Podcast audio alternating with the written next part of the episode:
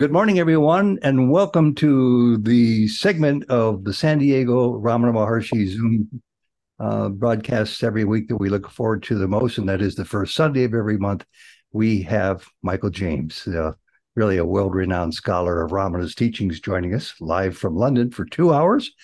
We bend the rules a little bit and go more than the 90 minutes we normally do because we could go for five hours probably with his wonderful answers to the many questions that come in. And Michael, welcome to you. We're going to get started in just a second. If you're watching us on YouTube and you'd like to join us live on a first Sunday, uh, wherever you are in the world, please feel free to do so. Send me, my name is Ted, send me an email with your information and I'll put you on the list. Send it to newsguy55 at AOL.com. N E W S G U Y 55 at AOL.com. And um, become sort of an international group because of all the people joining us now. And uh, I think what we're going to do is get started without further ado because we have three pages of questions. And I, I want to say hello real quickly to Mickey, who's joining us also from California. She's been away with all sorts of reasons the last few months, the last few weeks, I should say. So let's begin with the first question. We we've gotten into this habit, Michael, where the first questions are the longest questions. Uh, so be patient as I read it, but they're all of interest. This one's of particular interest to me because it touches on two wonderful topics that come up here over and over. Harjat Mahal asks of Michael today, I have a question regarding the difference between self inquiry and surrender. I've heard you say, and I've also read that these two paths are absolutely identical. I haven't heard you say that, but maybe you have. In self surrender, one has the attitude whatever happens is the will of the Lord, and therefore one has no complaints. Whereas self inquiry is holding on to self attention. I sometimes alternate between these two paths. I sometimes attend to the self, and at other times, if I catch myself worrying about something, I go to surrender. In surrendering, I have the thought, let Bhagavan take care of these worrying thoughts, and I shall have absolutely nothing whatsoever to do with them. I, I smile because I've been there and done that. At this point, I don't have the worrying thoughts anymore, but neither is there self attention anymore. The mind just gets busy doing other things or thinking something else. Though the goal of these paths is the annihilation of the ego, are these paths different whereas the practice itself is concerned? So that's her question. Is it okay to alternate between the two paths at the same time. Harjit, thank you. And here's Michael. Uh, yes, these two paths are complementary. Ultimately, they become one path, but self surrender begins, in most cases, it begins prior to self investigation. That is, over the course of many lives, we have gradually been going through a process of um, of spiritual development, of maturing spiritually. So the majority of people who worship God, um, who go to churches and temples and mosques and gurudwaras and synagogues and so on, they go there, there and pray for um, health, wealth, and all other um, for the fulfillment of their worldly desires, for the removal of difficulties and the bestowal of all favorable things, not only in this life, also um, we want to thrive in this life and to uh, have a good afterlife in heaven or a better uh, next life or whatever our conception of it of life after death may be. So this is what people generally um, are generally praying to God for. So their devotion is not for God, but for the things they think they can get from God.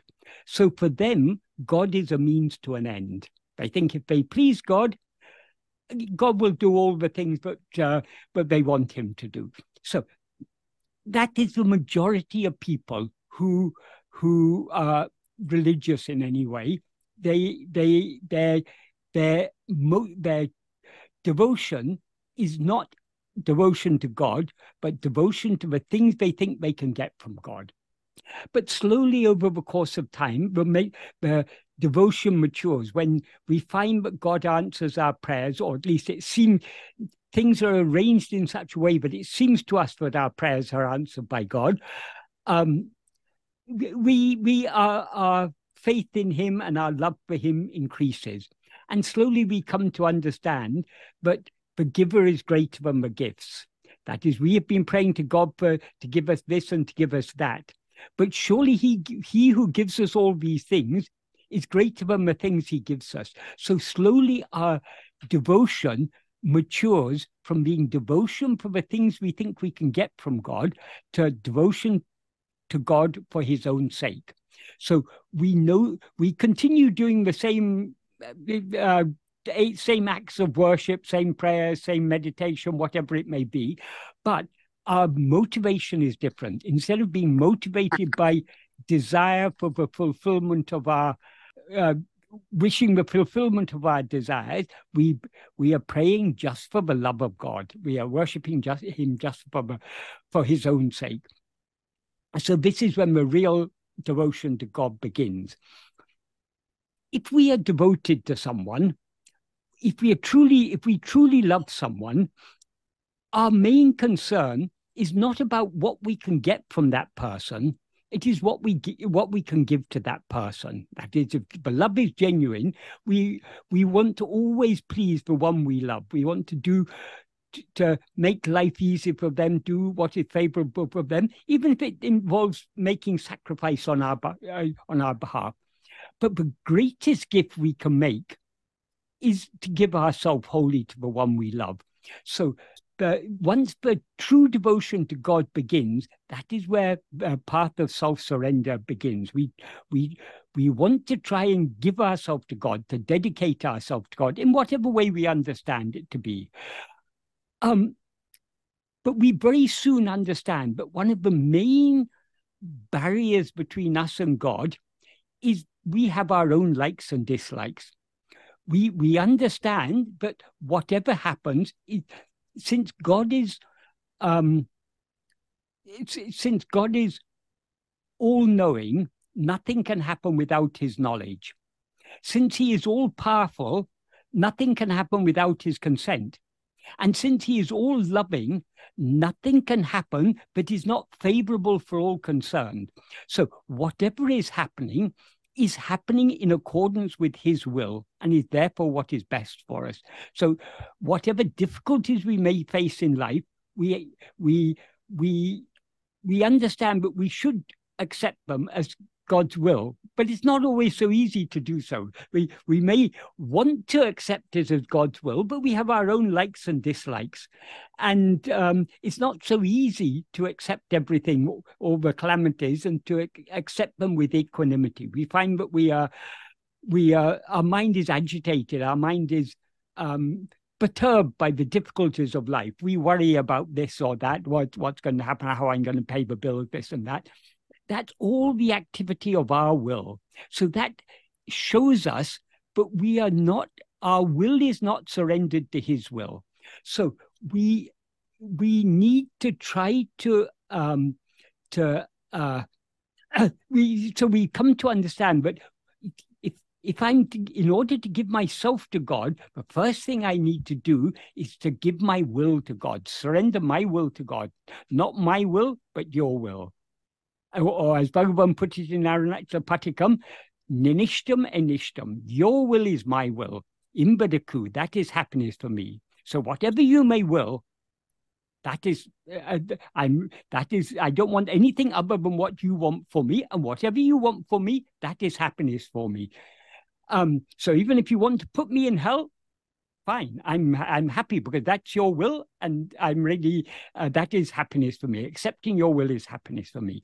So this is the uh, surrender really begins with trying to surrender our will to the will of god. And if we have genuine love for god we are thereby able to uh, diminish the strength of our likes, dislikes, desires, attachments, because we are we are learning gradually to accept whatever happens as His will, understanding that it is what is best for us. However, we cannot be completely free of likes and dislikes. We cannot be completely free of desires and fears so long as we rise as ego, because the very nature of ego is to have likes, dislikes, desires, fears, and so on. So as we go deeper in this path of surrender, we begin to understand that the real obstacle is not just our will. We ourselves are the obstacle. Unless we give ourselves wholly to God, we cannot surrender our will wholly to Him. So but, but love matures to such a point that we want to give ourselves wholly to God, to lose ourselves completely in God. In order to do so, we need to cease rising as ego.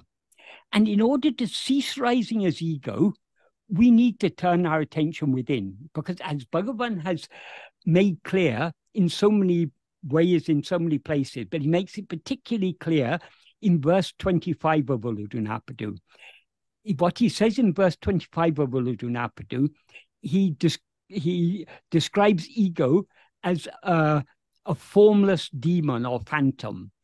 It's formless because it's got no form of its own. But ego cannot come into existence, stand or flourish without grasping forms. First, the ego has to take a form as itself, and then it's constantly grasping other things.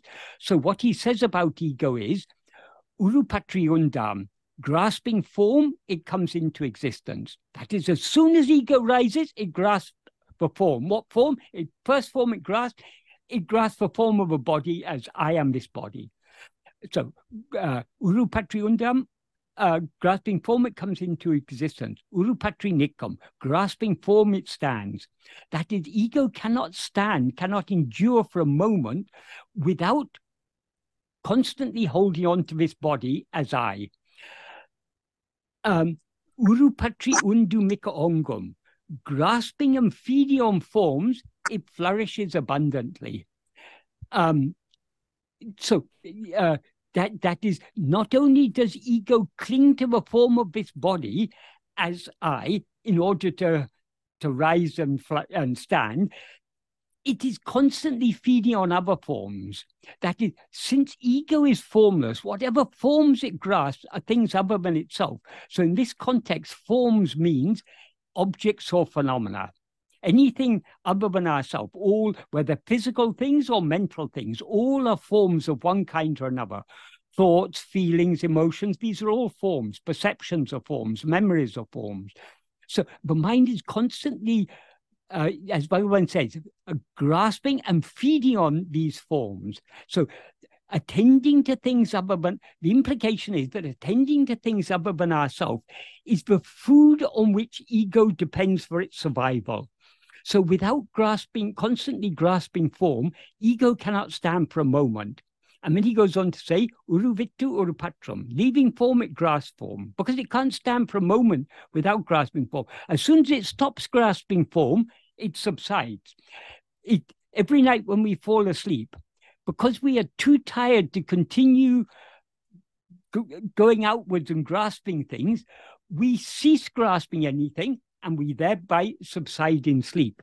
But because we don't subside in sleep by knowing ourselves, we, we, we subside simply because we're too tired to continue grasping things. Ego doesn't thereby die. So sooner or later, ego is going to rise up again and continue the same, um, the same activity of constantly grasping form. So, what Bhagavan implies by grasping form is attending to anything other than ourselves. Because ego is a formless phantom, it hasn't got arms or legs or hands to grasp anything. So, we grasp things in our awareness. In other words, by attending to things, we are grasping things. So, the implication is that the very nature of ego is to ego cannot come into existence, cannot stand, and cannot flourish without constantly attending to things other than itself. So, so long as we attend to anything other than ourselves, we are thereby nourishing ego. And then he goes on in verse to say, Tedinal autem pidicum.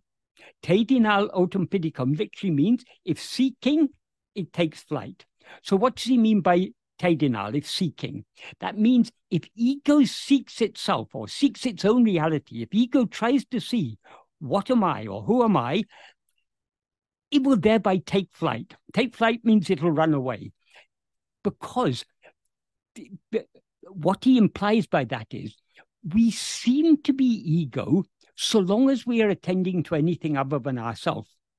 But if we turn our attention back to towards ourselves, we cannot find any such thing as ego. Because we seem to be ego only when we're not attending to ourselves. When we attend to ourselves, there's no such thing as ego to be found. This is what he says in implies in verse 17 of Upadesha Undiyar. If one investigates the form of mind without uh, forgetting, in other words, without being without negligence, without neglecting, without allowing our attention to slip away, it will be clear that there's no such thing as mind at all. What he means by mind in this context is ego, as he clarifies in the next verse by saying what the mind essentially is is ego. So we seem to be ego only when we don't attend to ourselves. When we do attend to ourselves, this ego runs away because it, there is no such thing actually as ego. We seem to be ego only when we're not looking at ourselves. When we look at ourselves, it is clear that there's no such thing as ego. So that is what he describes metaphorically as ego will run away or ego will take flight.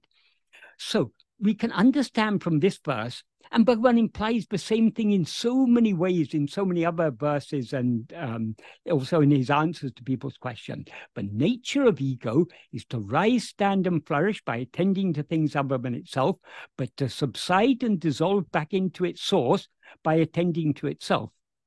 So, if we want to surrender ourselves, how can we surrender ourselves? There is only one way to surrender ourselves to turn our attention back within and thereby to subside back into our source, into the into the the pure awareness I am, the pure being, that we actually are, which is the source from which we have risen as ego. So self-surrender, that is up to the point where we begin to investigate ourselves. What we are practicing, though we take it to be self-surrender, we are not actually surrendering ourselves. We are surrendering our will. We are surrendering. We're trying to give everything that we have to God. But eventually, we have to give ourselves to God. Only when we give ourselves to God are we truly surrender. Is it? Is it? it does the surrender become self-surrender? So self-surrender can be achieved only by self-investigation. This Bhagavan uh, expresses explicitly in the first sentence of the 13th paragraph of Nan Yar. What he says in that paragraph is, Anma chintane tavira, vera chintane kalambavataku, satram idum kodamol, atmanishta paranai irapade, tanne isanuku alipadam. What that literally means is that the main clause is, atmanishta paranai irapade, uh, tanne isanuku alipadam. That means being as Atmanishtaparan. Atmanishtaparan means one who is who is uh, firmly established as oneself. In other words, being as we actually are is giving ourselves to God. But how can we be as we actually are? That's what he implies in the first clause, which means Amma chintane tavira vera chintane kalamba satram idum kadama. Without giving even the slightest room to the rising of any thought other than Atmachintana. Atmachintana literally means thought of oneself, but in, in what it implies is self-attentiveness. So what he implies there is we need to be so keenly self-attentive that we thereby give no room to the rising of any other thought. By being so keenly self-attentive, we are thereby being as we actually are. Because by the more we attend to ourselves, the more we subside. So finally, when we subside completely, we remain as we actually are. That alone is giving ourselves to God. So ultimately, the the the path, the culmination of the path of devotion is surrender. The culmination of the path of surrender is atmavichara because we can we can achieve the complete surrender of ourselves only by turning our attention within and thereby subsiding back into our source so uh, yes it, ultimately atmavichara and um, self-surrender are one and the same thing but self-surrender, the, the surrender path of surrender begins before we come to the path of uh, vichara. Um, but eventually, so vichara is the culmination the, the, of the path of surrender. So ultimately, surrender has to lead to Atmavichara, and surrender is uh, is cul- culminates only in Atmavichara. Um, so uh, that is the relationship between the, the, these two paths. So ultimately, they are one and the same path.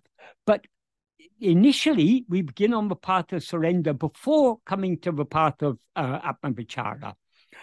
Um, uh, I'll just go through what um, Harjot has written. Um, yeah, he, she said, I've heard you say, and I've also read that these two paths are identical.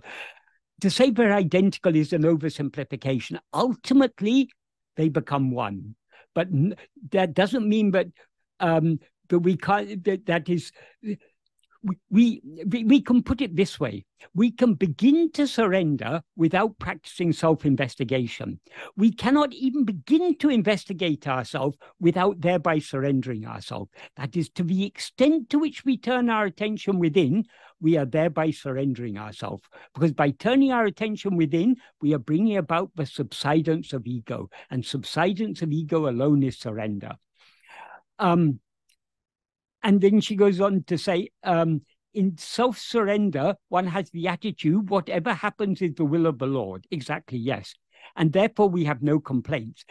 Ideally, yes, we have no complaints, but it's it's very easy to say i surrender i accept everything as the will of god but when when it comes to it when we are faced with difficulties it is not so easy because we all have likes and dislikes. We all have Vishaya vasanas.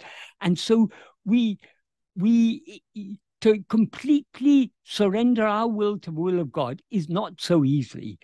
Um, but that is our aim. When we are when in a path of surrender, we are trying to give up our own will.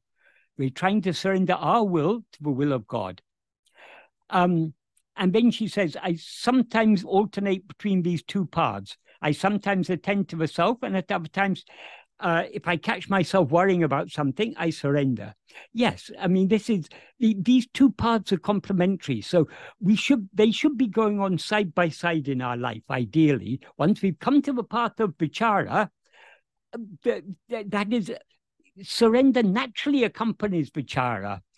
Um, that is to the extent to which we turn within, we are thereby surrendering ourselves. Even when our attention comes out, we we are trying to uh, uh, to to not to assert ourselves, not to assert our will. I want this. No, whatever Bhagavan wants for me, that is what is best for me. So I accept whatever he wants. So the, these two should uh, need to go on side by side. So that, that attitude of surrender is the greatest support to us in the path of vichara why we all find it so difficult. But Bhagavan has said this path of vichara is the easiest of all paths, but we all find it difficult. Does that mean uh, Bhagavan is wrong? No, Bhagavan is correct. There's nothing easier than attending to ourselves. But it seems to us to be difficult. Why? Because we are not willing to surrender ourselves. To really attend to ourselves entails surrendering ourselves completely. And we are not, because we are not yet willing to surrender ourselves, we're not willing to let go and subside back into the heart. We make this path difficult for ourselves because of our unwillingness. So that's why uh, vichara seems difficult. So when we are trying to follow this path, though our aim is to turn our attention within as much as possible, constantly our attention is coming outwards. And when our attention comes outwards, we have to face we face the world and we have to experience all the uh, ups and downs of worldly life. So uh, having that attitude of surrender helps us greatly in going deep, deeper and deeper within. So the two um, must go on hand in hand. If we don't have that attitude of surrender, whatever vichara we are doing will be very, very superficial. That the deeper our vichara, the more it will breed that attitude of surrender, the more, the more that attitude of surrender will naturally arise in us to the extent to which we go within.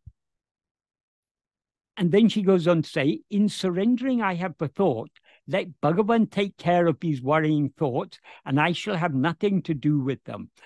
Yes, that is, um, as Bhagavan says in that first sentence of the 13th paragraph, which I um, which I referred to earlier, we that is when he says um, giving no room to the rising of any thought other than Atmachintana, that means our aim in surrender is to cling so firmly to self-attentiveness, but we have no, but we give no room for the rising of any other thoughts. How does how does self-attentiveness give no room rise for the room for the rising of other thoughts? because thoughts cannot rise if we don't attend to them. Thoughts only arise in our awareness. So if we're not attending to them, they cannot rise. They they can try to rise, but if we if we're clinging firmly to self-attentiveness, the thoughts will be crushed then and there in their very place of rising, as Bhagavan says, describes in in Nan Yar in the eleventh paragraph. So the more we are self-attentive, the more the less room there is for thoughts to arise. So this attitude of surrender also helps us greatly in not succumbing to yes so many worrying thoughts arise in our life. We face so many difficulties in life. We all do. Well thoughts of all all sorts of difficulties we all face in life inevitably. I mean that's, that's just the nature of embodied existence. So it's very it's very natural for us to have it's natural for us as ego to have worrying thoughts. But if we're on the path of self surrender, we shouldn't be giving room for such thoughts. So we should, with the attitude, let Bhagavan take care of these things. My only, what Bhagavan has asked me to do is to attend to myself. Let me attend to myself. Let Bhagavan take care of all these thoughts. Bhagavan implies that in the rest of that paragraph 13, after saying that uh, being so keenly self-attentive, but we thereby give no room to rising up other thoughts, is giving ourselves to God.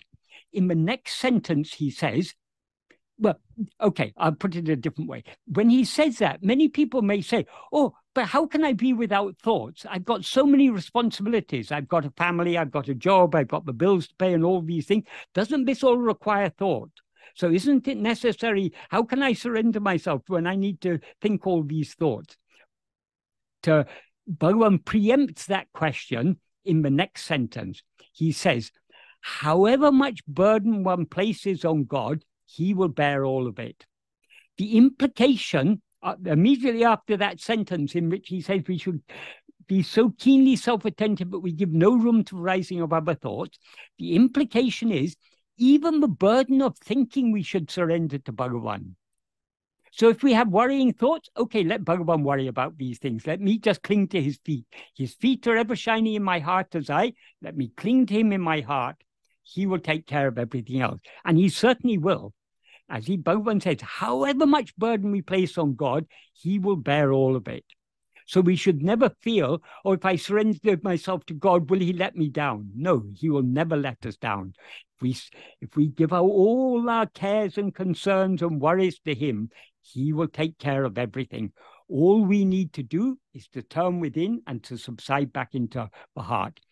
And then he goes on in the next sentence to say, when one Parameshwara Shakti is driving all karyas, why should we, instead of yielding ourselves to it, be constantly thinking it's necessary to do like this, it's necessary to do like that.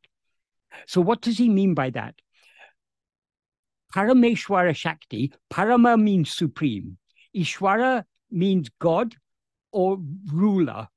Uh, so the Parameshwara Shakti can mean the one, sup- the one supreme power of God or the one supreme ruling power. It's that's just two ways of interpreting it, but it amounts to the same thing. That is the, the power that rules this whole our whole life and the whole universe is the power of God. So that is the Parameshwara Shakti. And he says that is driving all karyas. In this context, karyas means everything that ought to happen or, or ought to be done, everything that needs to happen or needs to be done, he is doing it all. He's making it. He, he's not actually doing anything. He's just being as he is. But by being as he is, he is making everything happen. He and that's what Bhagavan says. He's driving all karyas. So by the as he, he clarifies this beautifully in the 15th paragraph, a couple of paragraphs later, when he says everything, all the divine functions of creation, sustenance, uh, destruction, uh, veiling, and grace, all these divine functions, they are all happening. God is not doing anything, but they are all happening by the Isan Sanidana Visesha Matrata, by the mere special nature of the presence of God. That means by Bhagavan just being as he is, everything is happening as it's meant to happen. So he's not doing anything to drive everything, all karyas. By just being as he is, all karyas are automatically, uh, by the power of his presence, everything happens as it's meant to happen. So when he is driving all karyas, that means he's making everything happen as it's meant to happen. And anything we need to do, he will make us do. So, when such is the case, why should we, instead of yielding ourselves to Him, to that power, uh, be constantly thinking, I need to do like this, I need to do like that? In other words, Bhagavan is asking us to surrender even the burden of thinking, not only the burden of doing, the burden of even thinking about what we should do, we should surrender to Him. So we should surrender ourselves completely to Him and he will take care of everything. Because he will, however much burden we put on him, he will bear all of it. And then he ends that paragraph with a beautiful analogy to illustrate this. When the passenger is traveling on a train, the train is carrying all the burden. That is, the train is carrying the passenger and the luggage and so many other things also. So why should we as a passenger on the train suffer by carrying our luggage on our head? But our luggage is whether we carry our luggage on our head or put it aside on the seat or on the luggage rack or wherever, our luggage is going to reach its destination because it's being carried by the train. So if we insist on carrying our luggage on our head, we are suffering unnecessarily. Likewise, all the burdens of our life, all the cares and worries and concerns, if we carry these things on our head, we are suffering unnecessarily. We can surrender all these things, all our cares, concerns, everything. We can surrender to Him. He is taking care of everything. He's taking care of us. He's taking care of our loved ones. He's taking care of the whole world. Everything is happening as it is meant to happen. Oh no, but so many wrong things are happening in the world. There's so many wars and pam- and, and pandemics and famines and uh, injustices and all sorts of terrible things are happening in the world. Yes, from our point of view, these seem to be terrible, but actually, if we are on this path of surrender, we must be willing to accept. But whatever is happening, however it may bad it may seem to us to be, it, none of it could happen but by his will because he is all knowing so nothing none of these injustices that we see in the world could happen without his knowledge he's all powerful so none of them could happen without his consent and he's all loving so none of them could happen without it being for the ultimate good of all concerned we think if we see people um, suffering illness or dying or things, all oh, these are great calamities. But if these things are happening to us or to anyone else, they're happening for the good of all concerned. Such an attitude we need to have on this path of surrender. So, all whatever worrying thoughts we have, not only worrying thoughts, whatever thoughts of any kind whatsoever, we our aim should be to surrender them all to Bhagavan. But how can we surrender all our thoughts to Bhagavan? There is only one way, to turn our attention within. To the extent we turn our attention within, we thereby give no attention to these thoughts. So he will take care of everything. Everything that we may think about, he is already taking care of it. Um, and then she goes on to say, at this point, I don't have the worrying thoughts anymore, but neither is there self-attention. Then the self, then that's a state of yeah, it's good to give up the worrying thoughts, but we once we are free of the worrying thoughts, we need to make use of that freedom by turning our attention within. Because if we don't turn our attention within, other thoughts will arise. They may not be so worrying, but as she said, the mind just gets busy doing other things. Why should the mind be busy doing other things? Let the body do and mind and speech do whatever. But we, our attention, that is, the mind means when we talk about the mind, we need to understand we can be if we talk if we're using the mind in the sense of attention our attention should be going within. Even when our attention is going within the mind speech and body can still be active but to the extent that our attention is going within the actions of mind speech and body are not being done by us they are being done by god so um the the key to really deep surrender is holding on to self attentiveness. So, merely giving up worrying thoughts is only the beginning of surrender. But that's not sufficient. If we want to, if we want our surrender to be deep, we need to hold on firmly to self-attentiveness. So self-attentiveness is the very heart of, of true and deep surrender. There cannot be deep we, we can surrender to a certain extent without self-attention. But if we want our attention, our surrender to go deeper, if we want to be really to surrender ourselves completely, holding on to self-attentiveness is absolutely essential. But and to the extent to which we hold on to self-attentiveness, we thereby give no room for the rising of other thoughts. But the mind will continue doing whatever Bhagavan makes it do, but they won't be our thoughts, they won't be our actions. Um, so we'll be detached. We de- by holding on to self-attentiveness, we are detaching ourselves from the mind, speech, and body. So whatever actions may be done through the mind, speech, and body, whatever actions the mind, speech, and body may be made to do by Bhagavan, they are not actions done by us to the extent to which we hold on to self-attentiveness. That's why self-attentiveness is absolutely key to really deep surrender. And then she goes on to say, though the goal of these two of these paths is annihilation of ego, are these paths different where the practice is concerned? Yes, initially, self-surrender the practice of self-surrender at a superficial level is different. But for the self-surrender to become deep, it can become deep only by means of Atmavichara. So though self-surrender may begin as a, as a seemingly separate path, it, if we really follow the path of surrender, it will lead us to vichara. And only the vichara can make the surrender really deep. Um, and finally, she asked, is it okay to alternate between the two paths at the same time? Yes, that is, as much as possible, we should be turning our attention within, because turning our attention within is the deepest form of surrender. But when we are, when we, due to most of us are not constantly attending to ourselves because we we don't yet have sufficient love to attend to ourselves. So our mind is still coming outwards. We should continue trying to turn it within. But even when we're not turning the mind within, we need to have that attitude of surrender. That attitude of whatever is happening is happening according to Bhagavan's will. Therefore, let me not have any likes or dislikes. Let me accept whatever happens at His will. Whatever difficulties we face in life, yes, these are all given to Him, to us by Him for our own good. So His will is our will. That is happiness for us. That should be our attitude. So if we have that attitude when our mind is going in outwards, it will be very much easier to turn such a surrendered mind back within, which is our real aim. That's a real surrender. The deep surrender is achieved only by self attentiveness.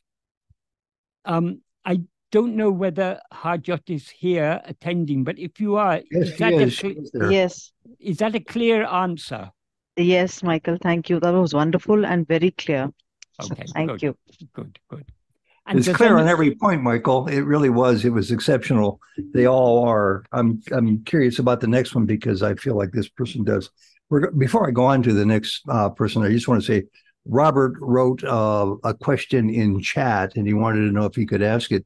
Uh, when we go through, and for those people who are new with us today, we go through some uh, questions that were sent in to us first, and then we turn over to people who might have questions who are here with us live.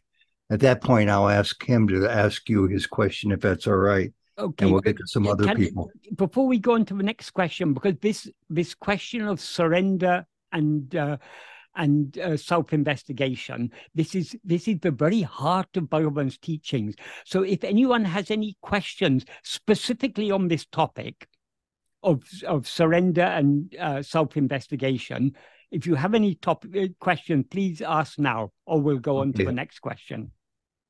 See a show of hands, or maybe it'll take a second for somebody to come up with that uh, question. I'm sure they do, but they might not be able to. There we go. Arthur has a question. Go ahead, Arthur.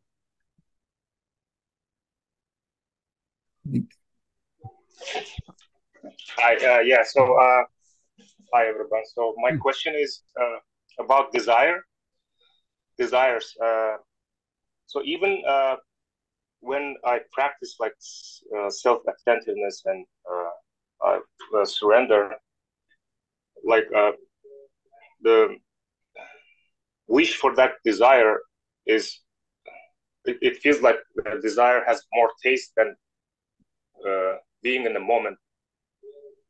Uh, so even if I feel that consciousness, like the emptiness within me, like when I do the self attentiveness, it doesn't. Uh, it feels like tasteless. It feels that the desire has more taste, and uh, it's hard to be in the present moment like that. Because my mind's always like Yeah. This is this is Yes. the, this is the very nature of ego. That is the ego can, as Bhagavan makes clear in verse twenty five of Ulladu Narpadu, but I was discussing earlier, the very nature of ego is to ego cannot rise, stand, or flourish without grasping things other than itself. That is, as soon as ego comes into existence, it grasps other things. So, grasping other things is the very nature of ego. So, the in the other things, the forms that ego is constantly grasping, are what are called vishayas. Vishayas means objects or phenomena.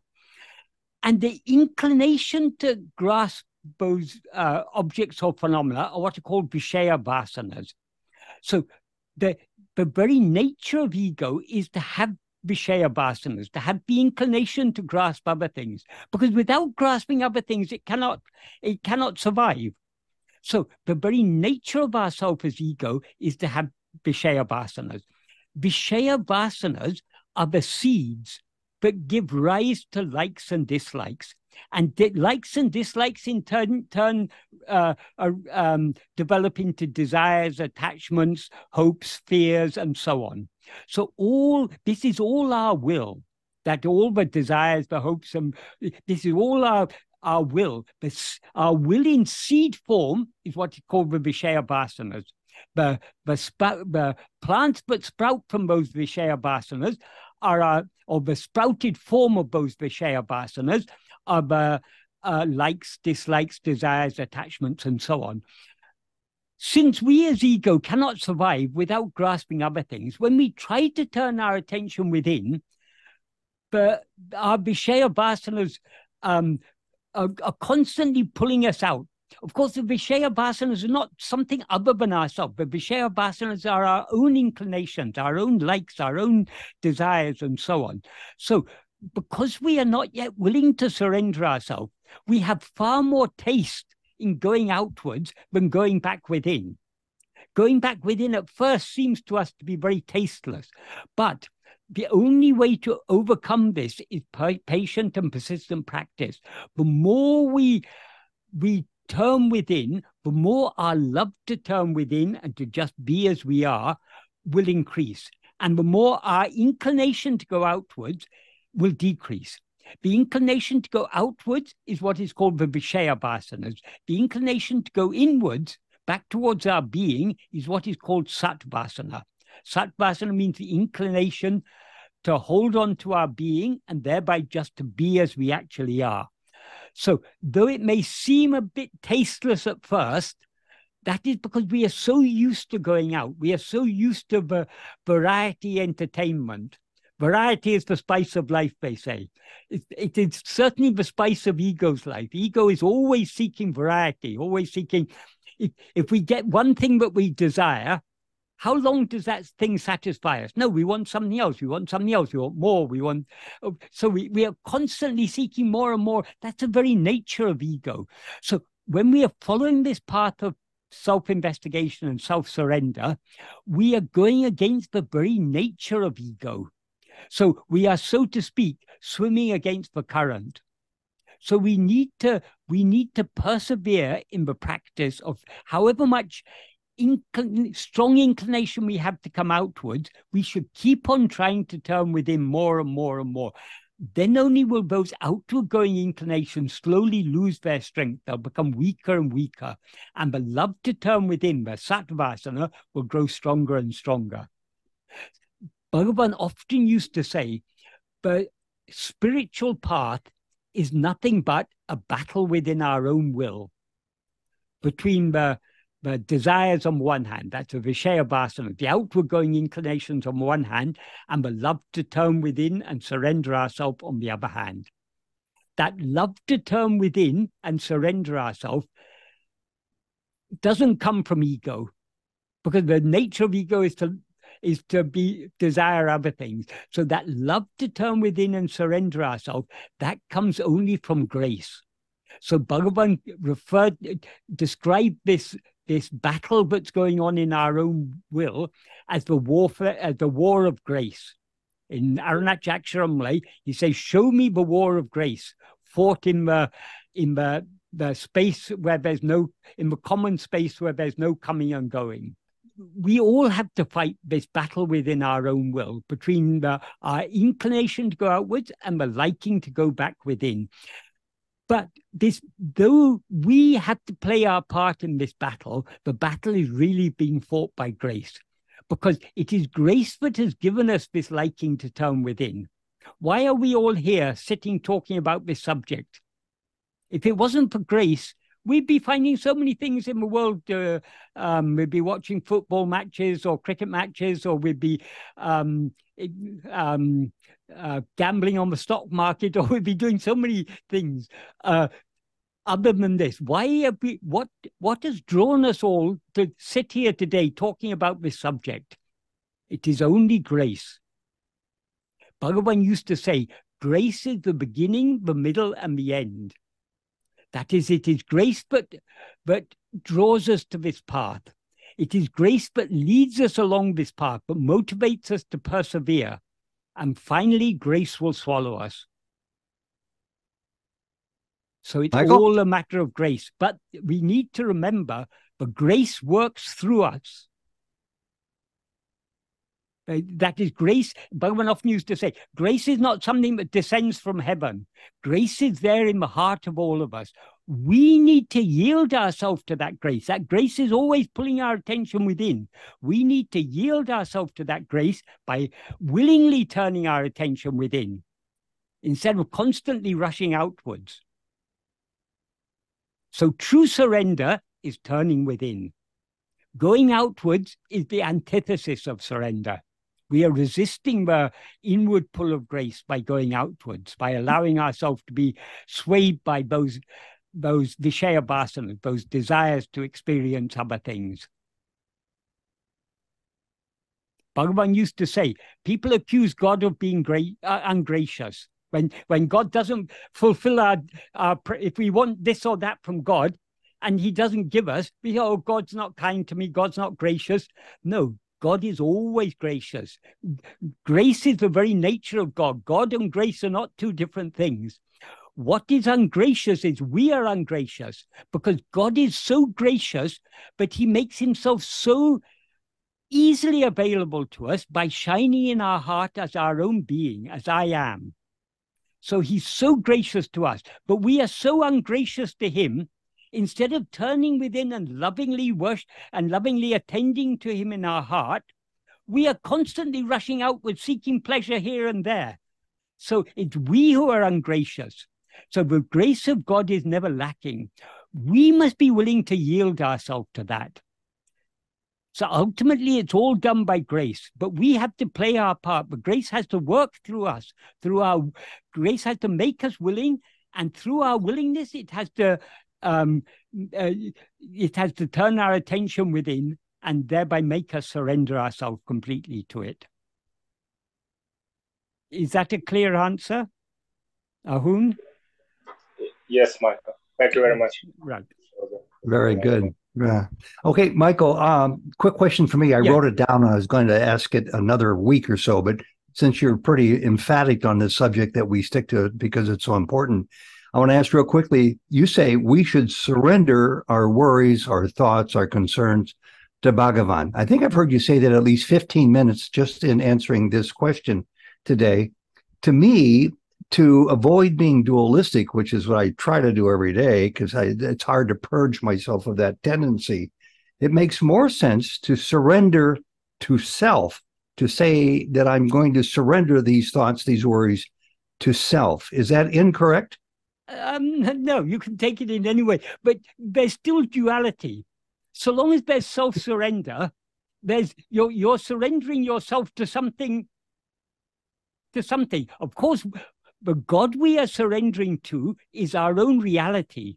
But this ego that is trying to surrender itself to that reality seems to be something other than that reality.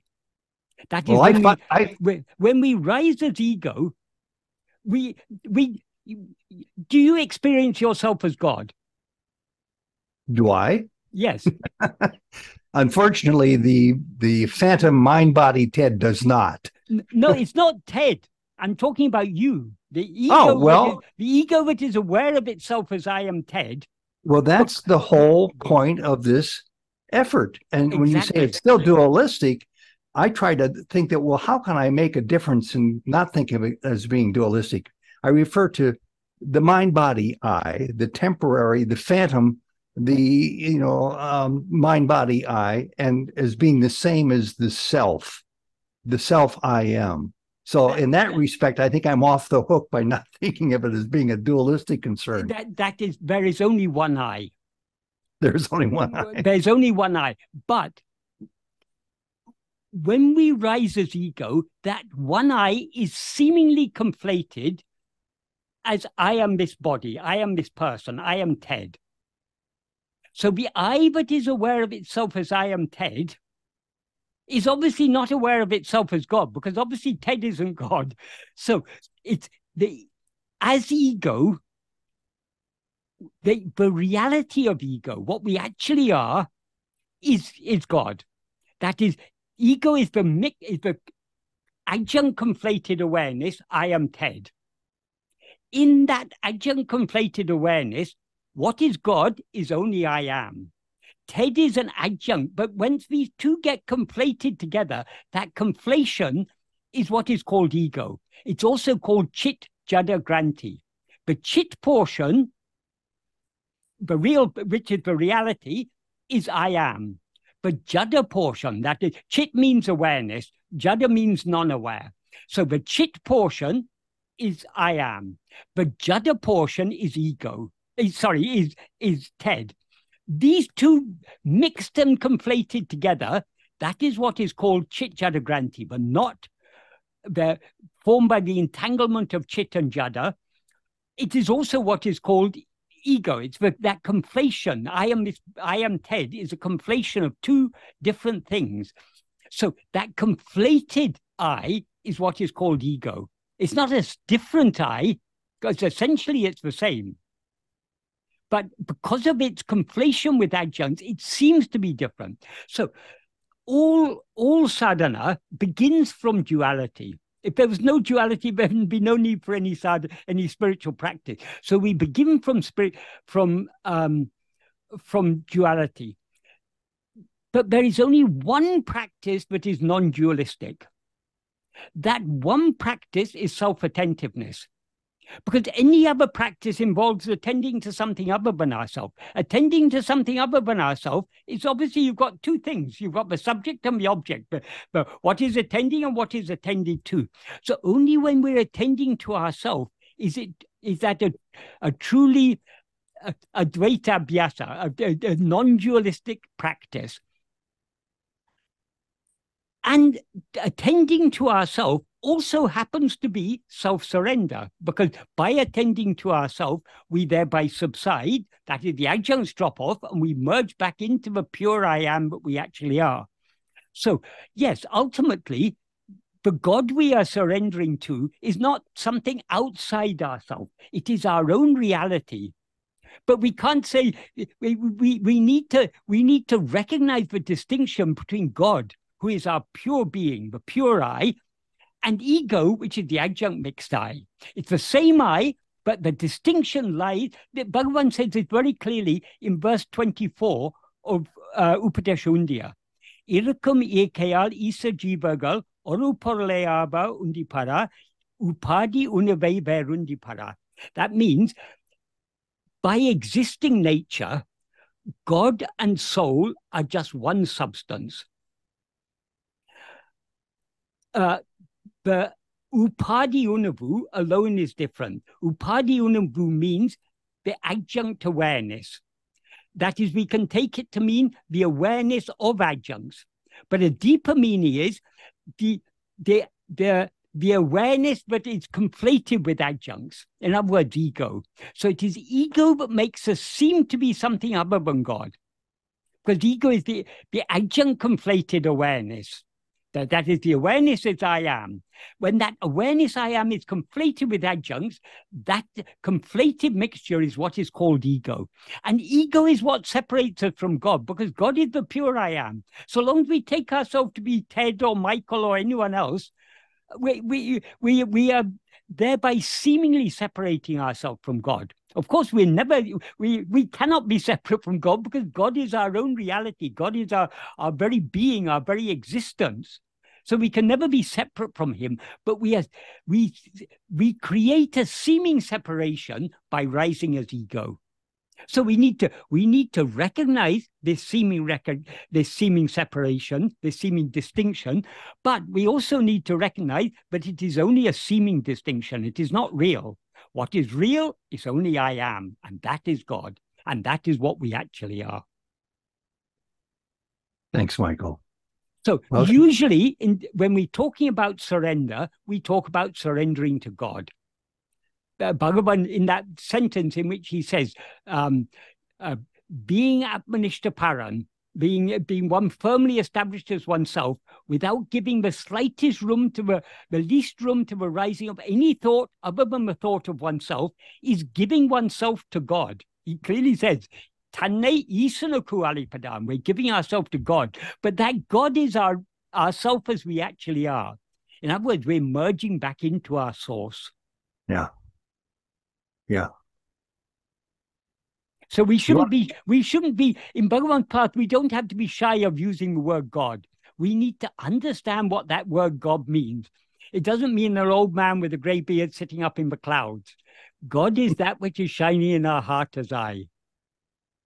Of course, it's not for those who take God to be an old man sitting up in the uh, clouds with a long beard, or take God to be in the form of Shiva with his trident and uh, his jada and the Ganga in his jada, or take him to be Krishna playing his flute. All, all this is good because so long as our mind is going outward, it's good to. The mind needs something to hold on to. So Bhagavan was never opposed to worship of name and form. But what what lies behind that name and form is not something other than ourselves, it's our own reality. So the worship of name and form has its own part to play at its own level. But ultimately, we need to understand that the God we are worshipping is not something other than ourselves, it is ourselves. That's why he says in verse 8 of Upadesha Undiyar, he uses two terms, Anya Bhava, Anya means what is other. Bhava in that context means meditation. So Anya Bhava means meditating on what is other. And Ananya Bhava means what is med- meditating on what is not other. So meditating on what is other in that context implies meditating on God as something other than ourselves. So he said, rather than Anya Bhava, Ananya Bhava, in which he is I, is best among all. So uh, uh, when, when we start on the spiritual path, God is someone out there with some form, whether whether our idea is the Christian Trinity or the, uh, the, old man with the beard up in the clouds or in heaven or wherever, or whether it's uh, Shiva or Krishna or uh, Rama or whatever name or form, but names and forms, or Arunacha, whatever the names and forms, or Bhagavan Ramana, the names and forms don't matter. The, but we, we at first we take God to be something other than ourselves. But as our devotion matures, we begin to we get the clarity to understand, but that God who appears out there in name and form is actually my own reality. So the best way of worshiping him is not worshiping the name and form, but worshiping him in his true form. The true form of God is Atma our own real nature, our own our own real form is the real form of God. So turning our attention within, that's what Bhagavan describes as Ananya Bhava. In other words, it means the same as Atmavichara, with the understanding, with the yes, with the understanding that he is I, is the is best of all. So Bhagavan is not at all opposed to the dualistic worship because it has its own place. But it it's we we, we ultimately that dualistic worship, that worshiping, taking God to be something other than ourselves, will will mature into a deep understanding and a deep love for God as ourselves. We will recognize that God is God. How can God be something other than ourselves? If God were other than ourselves, then God is limited and we, we all say God is infinite, so God cannot be other than ourselves. It, it's absurd to say, but God is other than ourselves. Then God is a limited God. Then no thanks. We don't want that God. We're tired of limitation. We try and get rid of our own limitations. Why should we? Why should we want a limited God? We want an infinite God. And that infinite God cannot be other than ourselves. And we cannot be other than that infinite God. Because if there's, so long as there's any other, then it's finite. So there cannot be anything other than God. God alone exists. And we are that, Tattvamasi, Aham Brahmasmi. So we need not be, we, we the, the, the duality has its own place within the realm of, uh, of, of practice. Of course, as Bhagavan says in Ulladu to, say duality during practice, non duality after attainment, even that is not true. Because even when one is seeking for the 10th man, who else is one but the 10th man? So even when we're taking God to be something other than ourselves, we are never anything actually other than God. But we cannot deny the seeming separation. So long as we take ourselves, so long as I take ourselves myself to be Michael, I shouldn't be saying I am God because that's saying Michael is God. That's absurd.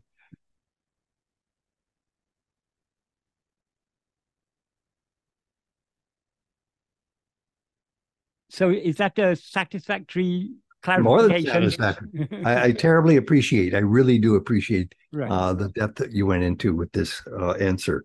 Should we go on to question number two as we're uh, into yes, the yes, yes, hour? yes, yes, yes. We, we, we've only got 22 more questions to go. we have 22 did, questions. Did you yeah. have a hand raised? You want to take that first? Well, I, I, I, like I think I think that's. Oh no, oh, Mukta, do you have a question on this subject? Uh, yes, thank you. Uh, I mean, self surrender is the greatest thing. I uh, I don't have a doubt that um, I really believe in um, self exist beyond this body before this body came into existence and after this body leaves.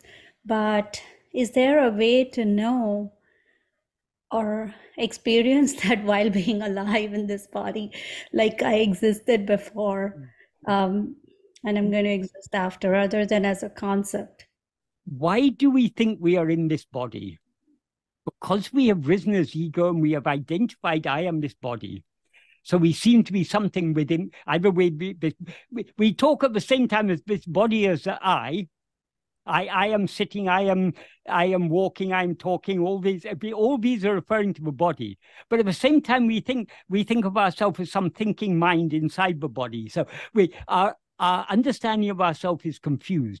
But are we within this body?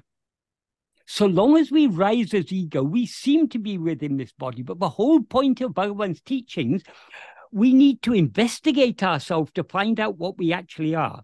If we find out what we actually are, we will find out that we were never limited to this body. And that is true surrender. That is when we, the removal of the, the eradication of ego alone is surrender. And we can eradicate the ego because what is ego? Ego is nothing but a false awareness of ourself, awareness of ourself as something other than what we actually are. So how can we remove the false awareness? The, the snake is a misperception of the rope. So how can we remove that misperception? The only way to remove the misperception is to perceive the rope as it is. So if we look carefully at the snake, what do we see? Oh, it's not a snake, it's only a rope. Likewise, if we look carefully at this I, but now seems to be ego, but need, now is aware of itself as I am mukta, I am confined within the limits of this body. If we look carefully at that I, we will see that that I is not the ego that it now seems to be, it is the infinite whole. So then the adjuncts, once we clearly see ourselves as we actually are, the adjuncts, namely the person we now take ourselves to be, Mukta or Michael or whoever, that will, the adjuncts will drop off and the pure I alone will remain. That pure I is what we always actually are. That is the one infinite whole. Thank you so much. So once we know ourselves as we actually are, we are no longer within the body. We, we even now we are not within this body. We seem to be within this body because we have li limited ourselves by rising as ego. We've limited ourselves with, as Bhagavan said, that one thing I rises as the to the extent of the body. So we've limited ourselves within the extent of his body. This body has an extent in space.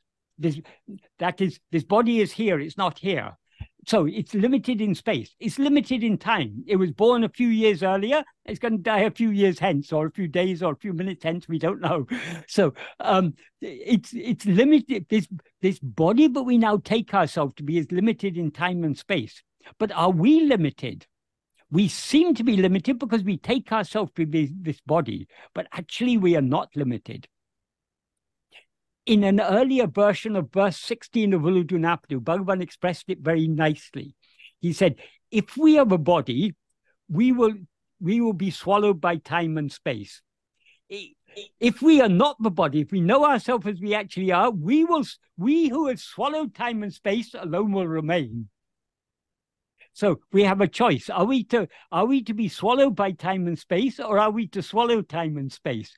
If we want to swallow time and space, we need to know ourselves as we actually are, because what we actually are is ever unlimited by time and space. Thank you so much. Michael. All, all thanks Michael, to Bhagavan, because it's, Yeah. this is Bhagavan's explanations. I always have an eye on uh, on the clock as an old broadcaster, so I'd like to get in at least a second question, and then Okay. we could look forward Okay. to because we have a queue lined up of people who would like to ask you questions here this morning Okay. too. Okay, so this is from Harshita. We did have some similar comments made in reference to it, but I think the nub of the question needs to be asked here. When you say, Michael, that investigate the self, self obviously has no form, so there is nothing to investigate in that sense, but it cannot be perceived by intellectual pursuit. So it will end up being a thoughtless state, she says. Does that mean through constant self-investigation, we we anchor to the thoughtless state permanently? Um, yes, we are formless, but w- though that is what we experience as ourself now is ego. This ego is the subject. All forms are objects perceived by us. So ego, as Bhagavan says, it's a formless phantom or formless demon. So ego has no form of its own. But it can but ego cannot come into existence or stand or flourish without grasping the form of a body as I. So, but this form of the body is not what ego is. But though I is formless, are we not all clearly aware I? So we can invest, though I is not a form, we can investigate I, we can investigate ourselves because we're all clearly aware of ourselves. Before we're aware of anything else, the first thing we're aware of, the one thing that we're always aware of, is our own existence. I am. In the waking state, we're aware I am. In dream, we're aware I am. In sleep, we're aware I am. The difference is in waking and dream, we're aware of ourselves as I am this body. Whereas in sleep, we're aware of nothing other than our own being. We're aware of nothing other than I am. So, um, since we are always aware I am, we can attend to ourselves. We, we that is because we are so used to attending to forms. At first, we wonder how is it possible to attend to ourselves when ourself is not a form. But if we, we give it a little bit of thought, though I am not a form, I'm clearly aware of my own existence. My existence can't be said to be a form, but I'm aware of my existence. I'm aware I am. So what we are to attend to is not to any form, but only to the reality. We are not to, forms are all objects. We are not to attend to any object. We are attend, to attend to the subject, or to put it even more precisely, we are to attend to the reality of the subject, because the subject is the adjunct mixed awareness. I am Harshita. Whereas the, the reality of that of ego is uh, the pure awareness I am. So ego is ego only when it's mixed with adjuncts. But but but even when it's mixed with adjunct, the reality of ego is only I am. So it's I am that we need to investigate. Who am I? That is what we are we are turning our attention back towards ourselves in order to see who or what we actually are. So it doesn't a form is not necessary to to attend to. We can attend to our own formless being because we're always clearly aware of our formless being. So we need to withdraw our attention from all, all forms by fixing it on our form. Um, uh, then she goes on to say, so it will end up in a thoughtless state. That is, what is a thoughtless state? people people have a very superficial understanding of what they when they talk about thoughtless state. There are many people who say, um, "I meditated for twenty minutes and I was in a thoughtless state all the time." No, we were not. The I that was meditating, the the the time that is passing, the twenty minutes that pass, all those are thoughts. That is not according to Bhagavan. All phenomena, all objects are thoughts. Even the subject the I that knows all the thoughts is itself a thought. The only thing that is not a thought is our own pure being. So generally, when we talk about thoughts, people that is what people generally think about when they think about thoughts are the mental chatter, the, the, the, the constant mental chatter that is going on in the mind most of the time. But that's only one form of thought. According to Bhagavan, all phenomena are thoughts, all objects are thought. Even the subject is a thought. Why is the subject a thought? The subject is ego. Why is ego a thought? Bhagavan often refers to ego as the thought called I. Why does he refer to it as the thought called I? Because the pure I is not a thought. That is, I am in its pure condition is not a thought. But when I is seemingly mixed and conflated with adjuncts, since the adjuncts are all thoughts, that resulting adjunct mixed awareness is a thought. So um, we end up in a thoughtless state only when ego is completely dissolved. Ego is dissolved. There are two types of, of dissolution of ego. As Bhagavan says in verse 13 of Upadesha Undiyar, there are two two types of dissolution, laya and nasa. Laya means it is a temporary dissolution. So as he says in that verse, what is dissolved in laya will rise again. What is if its form dies in nasa, it will never rise again. so nasa is the permanent dissolution of ego. Uh, laya is a temporary dissolution of ego. We all experience laya every night when we fall asleep Ego is dissolved completely in sleep. But it rises again because it hasn't been destroyed. So ego is just a sorry, sleep is just a, a state of manolaya. It's a state of temporary dissolution of ego. And so uh, so is coma, a state of temporary dissolution. So is general anesthesia. If you're if you're uh, uh given um, uh, medicine to put you into a state of general anesthesia so that they can do an operation or whatever, that is a state of manolaya. Nirvikalpa samadhi, the samadhi of the yogis, is itself is also a state of of manolaya. It's just a temporary dissolution of mind. That's why sooner or later, even you, the mind comes out of it. That's why Bhagavan said this Nirvikalpa Samadhi, like any other state of laya, is useless. That shouldn't be our aim. Our aim is Manonasa. So, what is the difference between Manonasa and Manolaya?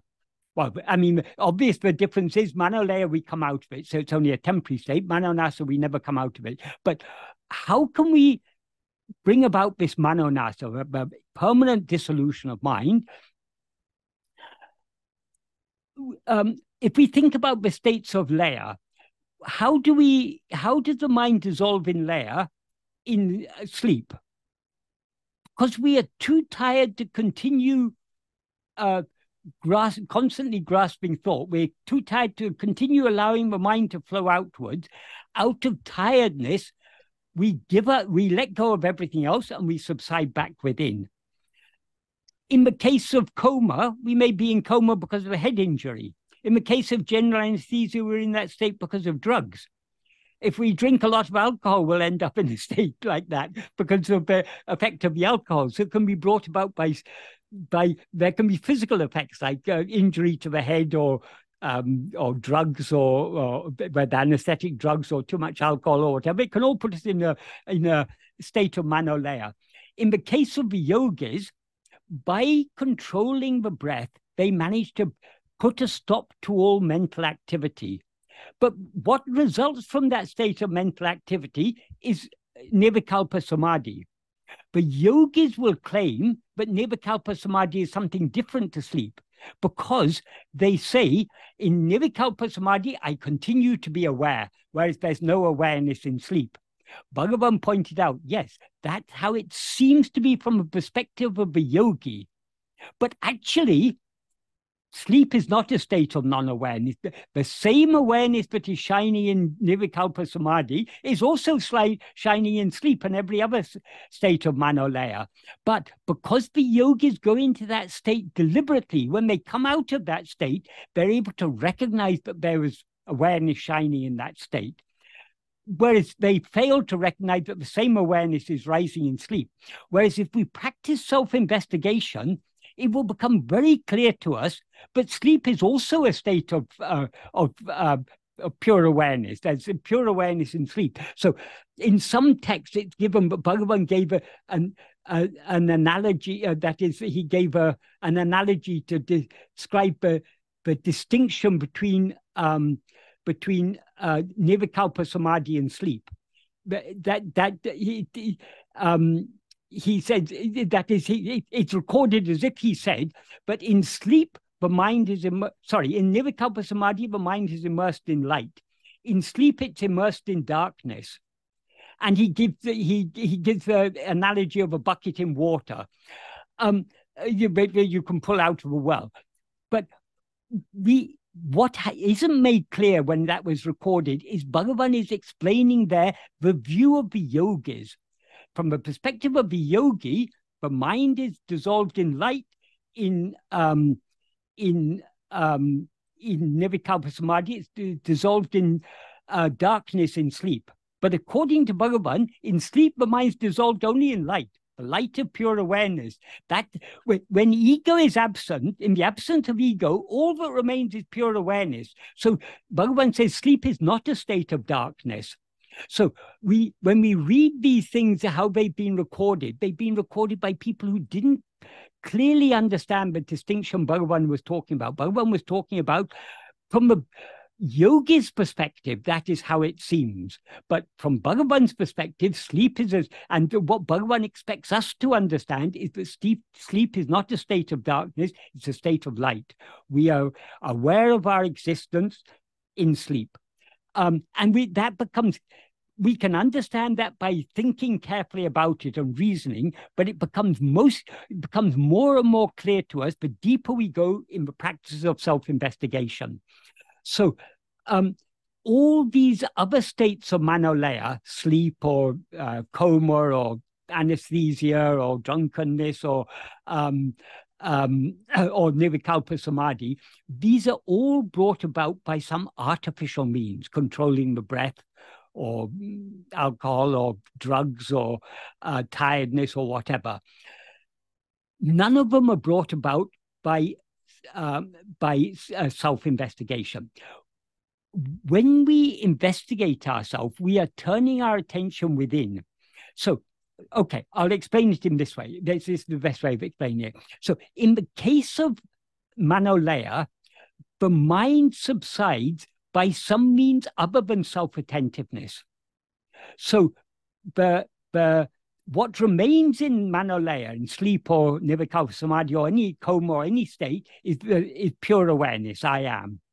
But that pure awareness shines forth only after the subsidence of ego because ego has already subsided by pranayama or by tiredness or by drugs or whatever. Um, so the, the, the, though pure awareness alone shines in sleep, it doesn't destroy ego because ego is absent. That is, ego first disappears and then pure awareness alone remains shining.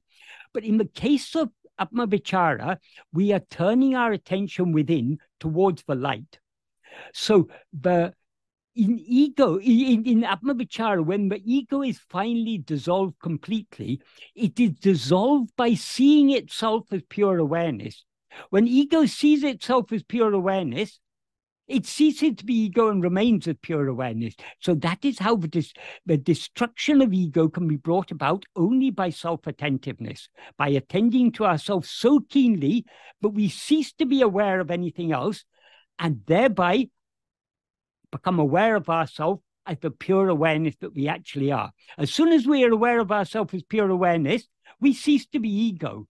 Ego is thereby destroyed, and pure awareness alone remains eternally, as it always is. So, this is the difference. So, when we talk about a thoughtless state, we're talking about only two possible states either manolaya or manonasa.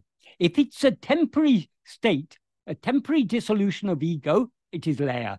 If it is permanent, it is nasa. But nasa can be brought about only by self investigation.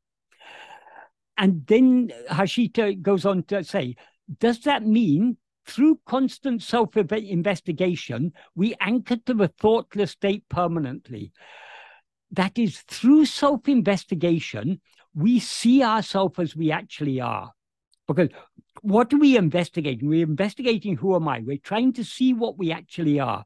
When we see what, what we actually are is pure awareness. The more we attend to ourselves, the less we will attend to, the more, the more we, our attention is focused on ourselves, the more it's withdrawn from all other things.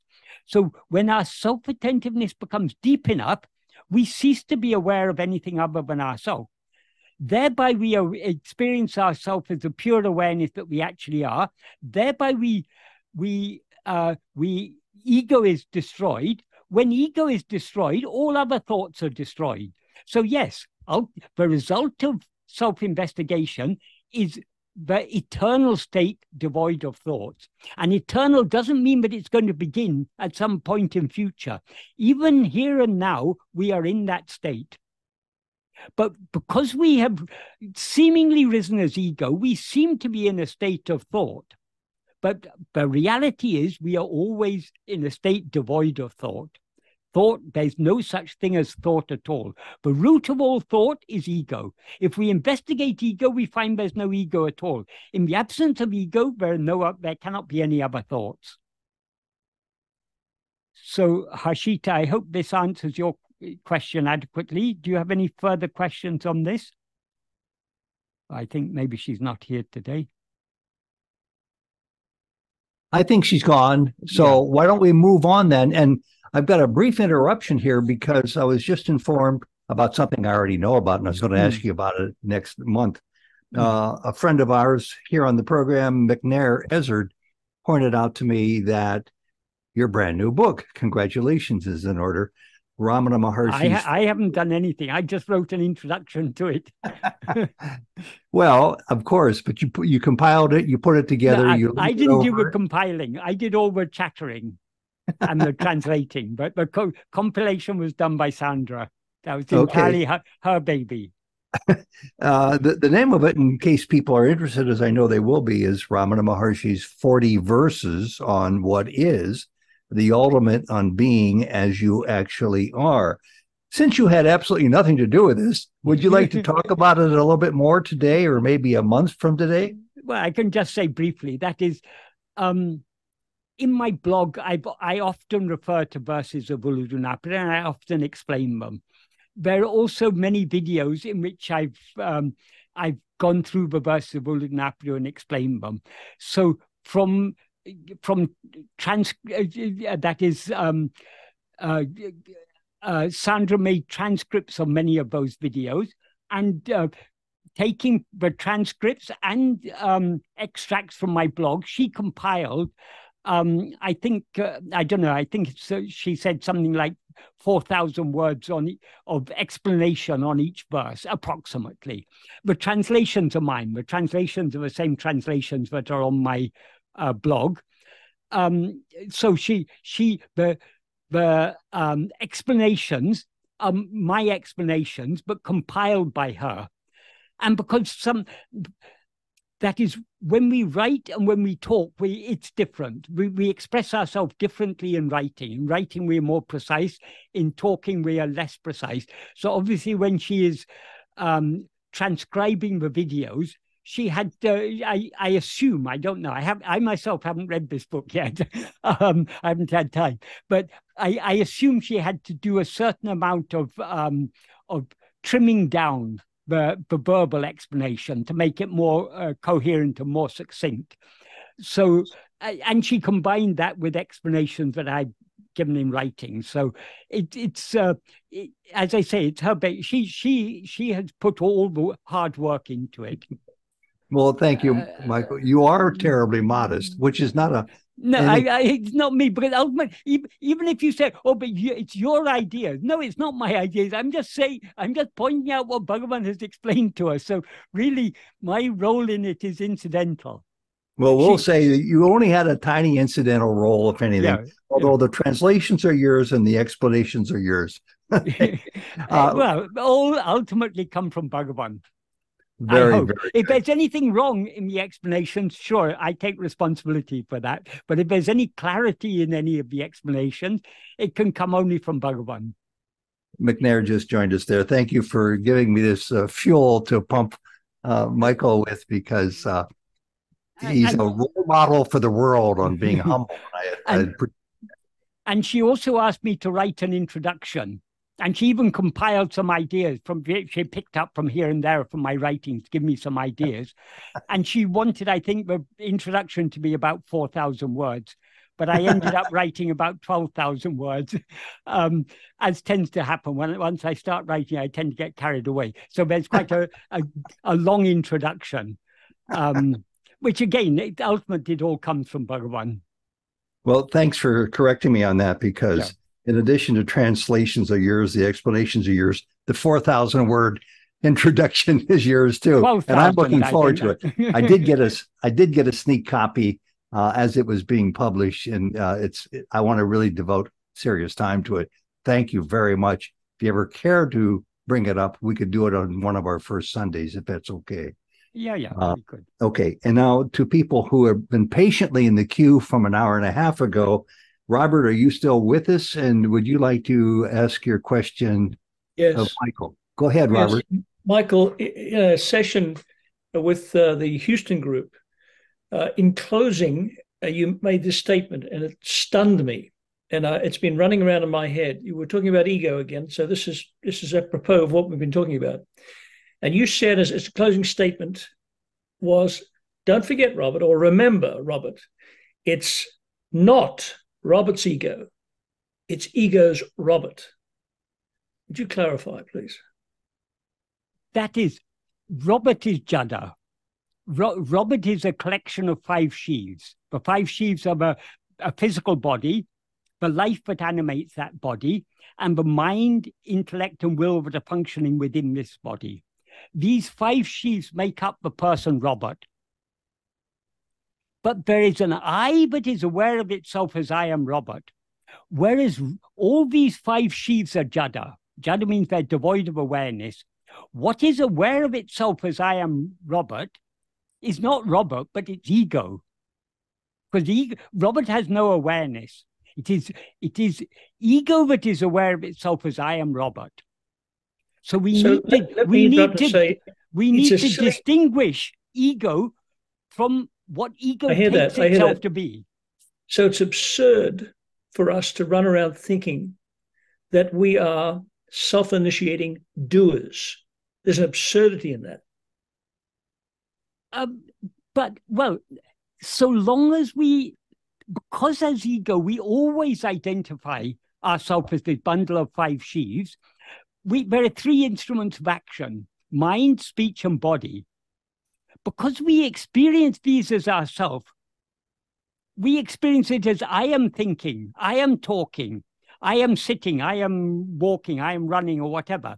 Whatever actions are done by mind, speech, or body are experienced by us as I am doing them. So doership is the very nature of ego. And along with doership comes experiencership. As Bhagavan says in verse 38 of Ulladu Narpadu, if we are the doer of actions, we will have to experience the resulting fruit. Yeah. But then he goes on to say, when one knows oneself by investigating who is the doer of action, the door of action is obviously there referring to ego. So when we investigate ourselves, when we know ourselves by investigating who is this ego who thinks it is doing, a who, who, who experiences itself as a doer, um, doership will depart and all the three karmas will come to an end.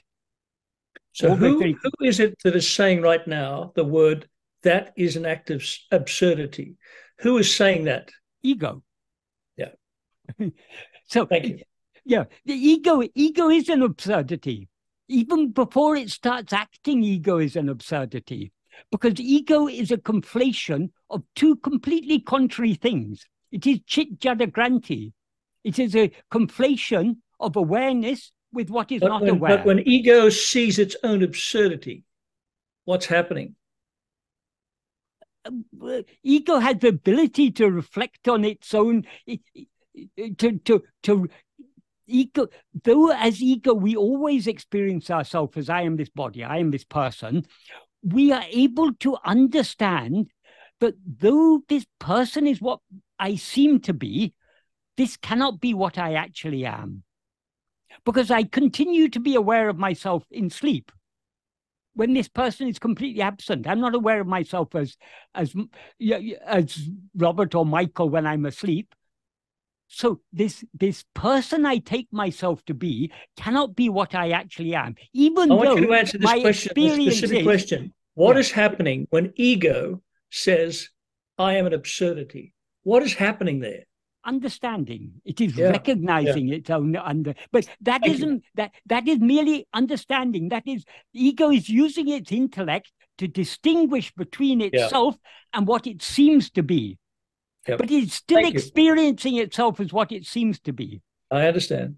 yeah but why i often say this it's not ego it's not robert's ego it's ego's robert because people often say my ego but it's not Yeah. my ego who Yeah. who is the who is the the me who says it's my ego it's only If ego if it were if it were Robert's ego, then we would re- really be in a world of duplicity, of double of, of multiplicity. yeah But yeah there's only one. Yeah, yeah yeah yeah yeah got it. That Thank you. is- because because you are aware of yourself as I am Robert, it seems to you that Robert is aware. So you, you, in your experience, Robert seems to be aware. So every other person you see also seems to be aware. Yeah. It seems to you that Michael is also aware, but neither Michael nor Robert are aware. The I that is aware of itself as Robert or Michael is what is aware.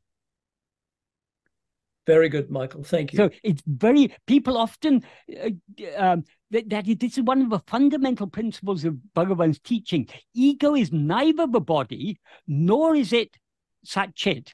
It is something that rises between the two. And when Bhagavan talks about body, he means all the five sheaths, as he clarifies in verse 5 of Ulladu Narpadu. The body is a form composed of five sheaths. And then in verse 24, he says this, this Jada body, referring to all the five sheaths, does not say I. That's a metaphorical way of saying the body is not aware of itself as I. Satchit does not rise. In between, one thing I rises at the extent of a body. Since it's aware of itself as I, it's not the body because the body is not aware. Since it rises, it is not Sat Chit. So it's neither the body nor Sat Chit. It's some spurious entity, but rises between the two. From Sat Chit, it take it borrows its existence and awareness. From the body, it borrows its form, but it is actually neither. That is why he goes on to say, this is Chit Jada Granthi. If, if you have two pieces of string, if they become tightly entangled, you've got a knot. That knot is not either piece of string. If you if you separate the strings, you've got no knot. So the knot is something that is formed by that entanglement. So by this conflation of I with this jada body, this, uh, this uh, bundle of five sheaths, that conflated mixture is what is called ego. Would it be fair to say that it's awarenesses or consciousnesses or self's intention that there should be an ego? No, it is absolutely wrong. Self has well, no intention. What you, what you, it happens anyway. So that accident, we call it an accident? No, it's not an accident. It has never happened. If you look within to see who am I, you will find there never was any such thing as ego. It's an illusion, yeah. Yeah. Was the birth of the son of son of a barren woman was it an accident or was it intentional? It was neither, because there's no such thing as a, the son of a barren woman.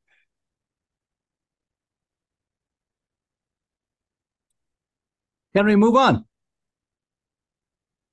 By the way, I like what you said. It summed it up in a handful of words. It has never happened when referring yeah, to the yeah. ego and everything else. Yeah, That's my default response to everything that comes up in my life but though it has never happened, it seems to be happening moment to moment. So but it's amazing. In what... order to see that it's never happened, we need to look deep within and see what we actually are. But it's amazing how it turns down the heat almost immediately to chaos in the real moment in your life. When I think, what am I concerned about? It's never happened, this chaos. Yeah, yeah. It doesn't go away. It yeah. reduced its intensity. Yeah, yeah, yeah. When when when we begin to see through uh, the, the, the when we begin to recognize that all this, all that we are now experiencing, though it seems to be so real, the more we come to understand that it's actually wholly unreal.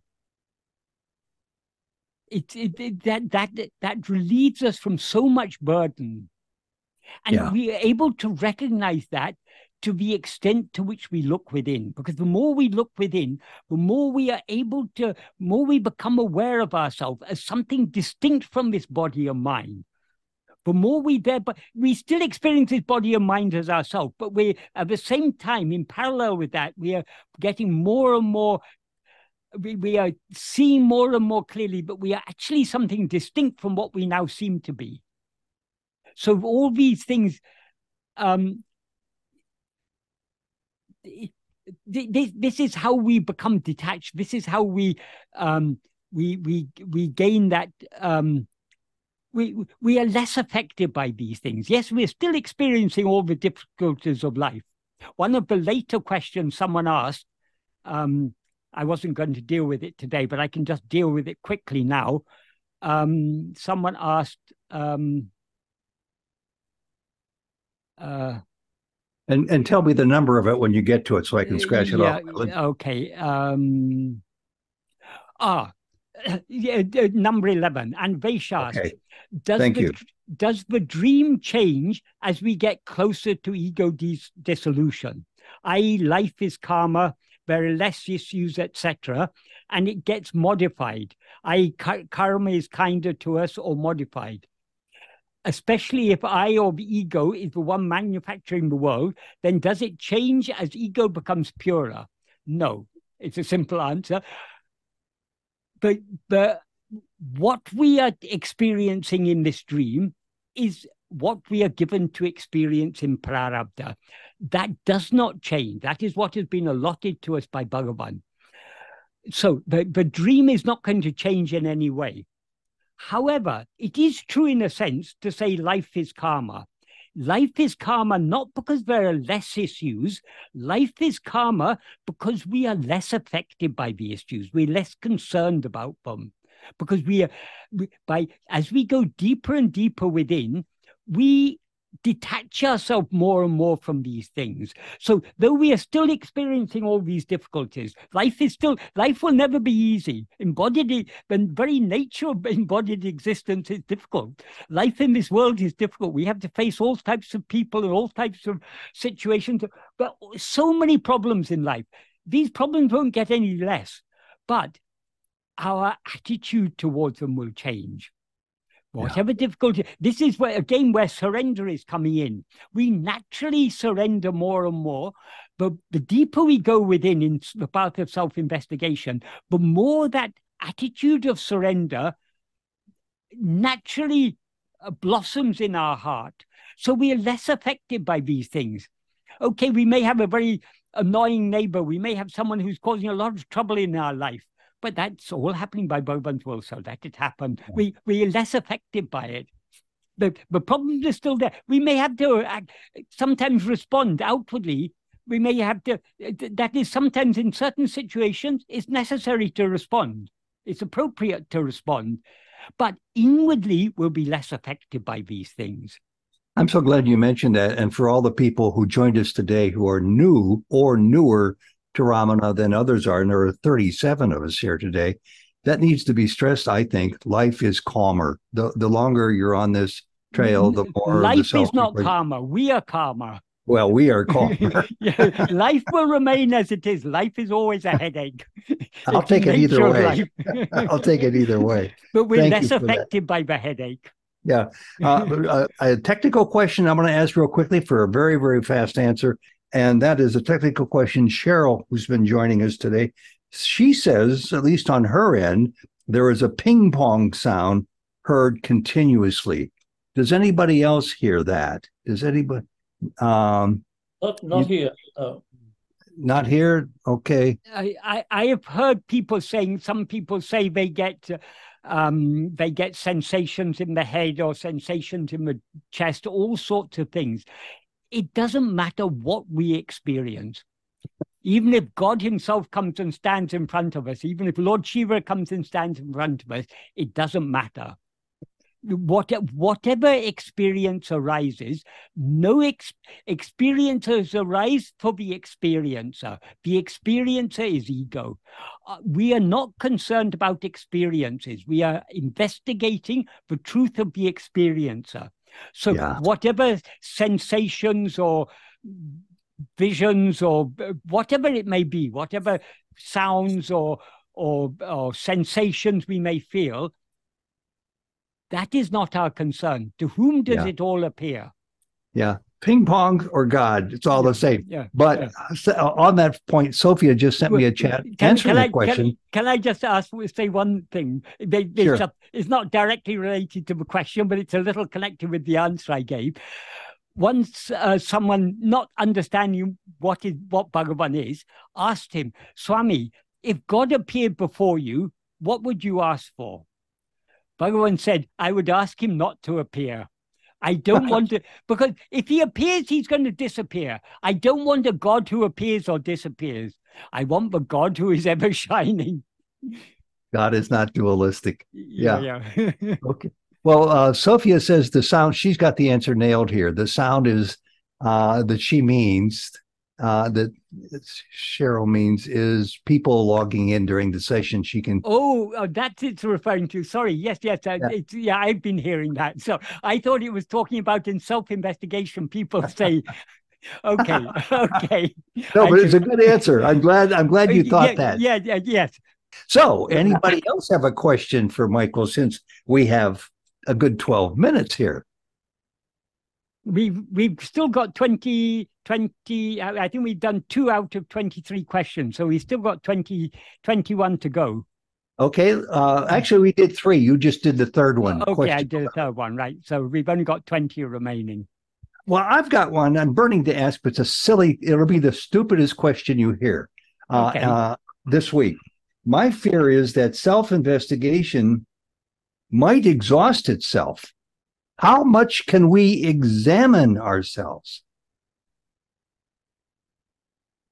But bef- before the investigation exhausts itself, the investigator will be exha- exhausted. That is the aim of the investigation. We are investigating who am I? The more we go deep within, the more the investigator will dissolve. So the, the end of the investigation is the dissolution, the permanent annihilation of the investigator. Well, that's good, but I, I think of myself as being a pretty simplistic person, not to intentionally put myself down. I, I question when I go into self inquiry, what's going to come up now, uh, and what what is left because I've been that doing is this. not that is not self-investigation. Whatever comes up is something other than yourself. We are not looking for any. We are not looking for any experience. We're not looking for anything to happen. We are looking for that. We are investigating what is permanent. We're investigating what is what. Permanent. Okay, What is permanent is only our own being. So we mm-hmm. anything that happens is something other than ourselves. So we're not we're not looking for anything to happen. We're looking that is by investigating what is permanent, that all happening will eventually cease because all happening happens only in the view of ego. And when ego turns its attention within to see what it actually is, it loses itself in its own being. Yeah. Thanks for explaining. So by that. investigating what is permanent, we remain, we we we merge back into what is permanent because what is permanent is what we actually are. Well, speaking for myself, I do get around to what is permanent, the, the only true self there is, the only, you, know, such you don't have to get around to it. You are that always. Your own be you, I am is permanent. Everything else is impermanent. My so all we have to do is to hold on to what is permanent and the impermanent will drop off. Yeah. It's when my feeble imaginary human mind gets around to it, I should say. Okay. Um, in in That- in the classical Advaita Vedanta, they they say that in order to uh, follow this path, there are there are four qualifications. The first qualification is nitya anitya vastu viveka. That is distinguish the ability to distinguish the permanent from the impermanent.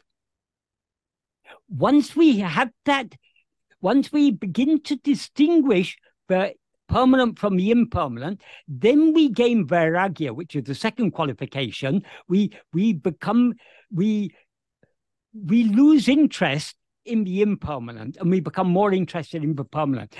This first qualification is so important because this is intimately related to this practice of self-investigation. Because so many people think they're looking for something. We're not looking for anything. That is, we are investigating what we always are. So we're not looking for any new experience. Bhagavan often used to say, if jnana were a new experience, it would be useless because whatever is new, whatever comes anew has to go. Jnana is permanent. So we're not looking for any new knowledge. We are just trying to shed the wrong knowledge. By seeing ourselves as we actually are, we shed the false awareness, I am this body. By shedding that false awareness, which is ego, we thereby give up everything else because everything else exists only in the view of that I that is aware of itself as I am this body. So when that I is surrendered, everything is surrendered. That's why he concludes verse 26 of Ulladu Narpadu by saying, therefore, investigating what this is, by this he means ego, investigating what this ego is, is giving up everything. So in this path, we are not seeking to gain anything. We are seeking to lose everything. If we Mhm. lose everything, What remains is what cannot be lost. We we can lose everything else. We cannot lose our own existence because our own existence is eternal. It always helps to have that thought amplified. I just came up with the shortest question in the list, and you have time to answer it, Michael. We have time to, and it's from uh, David Roberts, who's here from uh, Victoria in Canada. David, do you want to ask the question, or should I just read it? Uh, you know, I think uh, Ted and Michael, Michael has already answered this question vicariously many times today. Uh, so uh, it was a short question, but I don't know whether Michael cares to May- answer may- it. Maybe it's a good point to summarize to conclude today. Well, then the question is uh, Is one who has realized the self still subject to the laws of karma in the same way as one who's not? No. That's what Bhagavan said. He says that very, very clearly in verse 38 of Ulladu Narpadu, which I referred to earlier. Yeah. That is, what is subject to the law of karma is our self as ego. Because as ego, we identify ourselves with this bundle of five sheaves. So the actions that are done by mind, I am thinking this, I am feeling this. Um, uh, the actions that are done by speech, I am speaking. The actions that are done by body, I am standing, I am sitting, I am walking, I'm uh, all whatever the actions of the body. So, because ego identifies itself with this bundle, it experiences all the actions done by this bundle as actions done by me. This bundle, I'm referring to the bundle of five sheaths that make up the person we seem to be. So, ego is the doer of action because of its identification. And because it's the doer of action, it has to experience the resulting fruit. So, what Bhagavan says in verse 38 is if we are the doer of actions, we will have to experience the resulting fruit.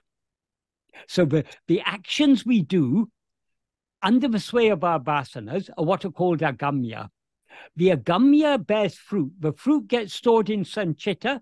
From the sanchita, Bhagavan selects which fruit we should experience in each lifetime. So the what we experience in our everything that we experience in this lifetime, everything that happens to us, not what happens by us, but what happens to us, is according is is all uh, the fruit of our past actions that have been allotted for us to experience in this lifetime. But then he, so that's what he says, that's what he implies in the first sentence. If we have a doer of action, we will have to experience the resulting fruit.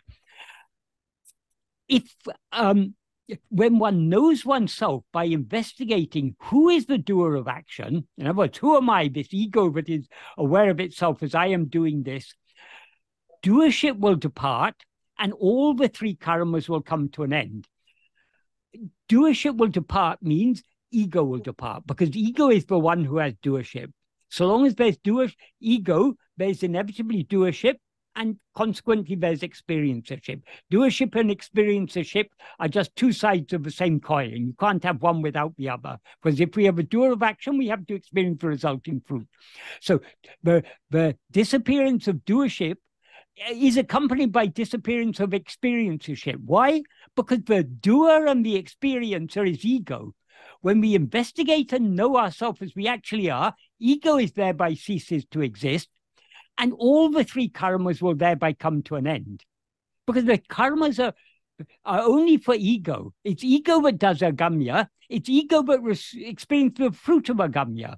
The three karmas are agamya, sanchita, and prarabdha. Sanchita and prarabdha, though they're referred to as karmas, strictly speaking, they're not karmas. They're karma phala. They're the fruit of karmas.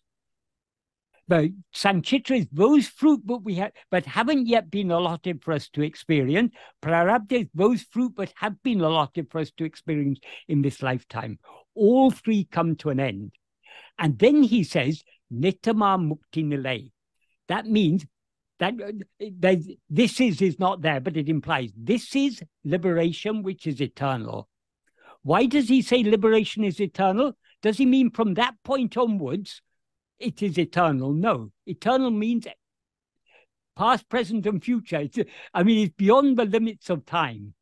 So it's not once we attain liberation, it's not like, oh, I have attained liberation. Previously, I was in ignorance, in bondage. Now I'm liberated. It's not like that because the the one who is in bondage, in fact, bondage itself is nothing but ego. So liberation is only the destruction of ego, as he says in verse 40 of Ulladu When ego is destroyed, what remains is uh, our eternal state, which is of we are ever free. Our real as as we actually are, we are ever free. We have never been bound. We have never risen as ego. This idea that he teaches us there, he emphasizes in a verse in Ulladu Narpadu Anubandham, because in some um, Advaitic texts, it is said that though Agamya and Sanchita cease, Prarabdha remains for Vijnani. But Bhagavan's reply to that, what Bhagavan says about that in the verse in Ulladu Narpadu Anubandham, to say but uh, but uh, but Prarabdha alone remains, but Sanchita and uh, Gamya cease, but Prarabdha alone remains for Vijnani, is an answer given to the question of others. In other words, it is it is not the it is not the truth. It is, it is a diluted truth given to satisfy others. Those others are those who don't understand the deeper teachings of Bhagavan. The deeper teachings of Bhagavan is that the jnani is not a body. We see Bhagavan as a body, but Bhagavan doesn't see him as a body. Bhagavan often used to say, jnana me jnani. Jnana means pure awareness uh, often is translated as knowledge, but it means knowledge in the sense, in this context, it means knowledge in the sense of awareness. So pure awareness is jnana. As he says in verse 13 of Ulladu Narpadu, jnana mam tane me. Oneself who is jnana alone is real. So what we actually are is jnana. So he often used to say, jnana me jnani. Jnana alone is the jnani. What does he mean by that? Jnani means the one who who has jnana, the one who knows jnana. But jnana, if jnana is pure, pure awareness, who can know pure awareness? Can pure awareness ever be an object of awareness? Obviously, it cannot. So, what knows pure awareness is only pure awareness. That is what he means by saying jnana alone is the jnani. It, uh, that is pure awareness alone is what knows pure awareness.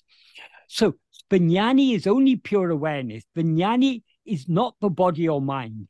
Though in our view, Bhagavan seems to be, a, a, appears to us in human form, he is not that human form.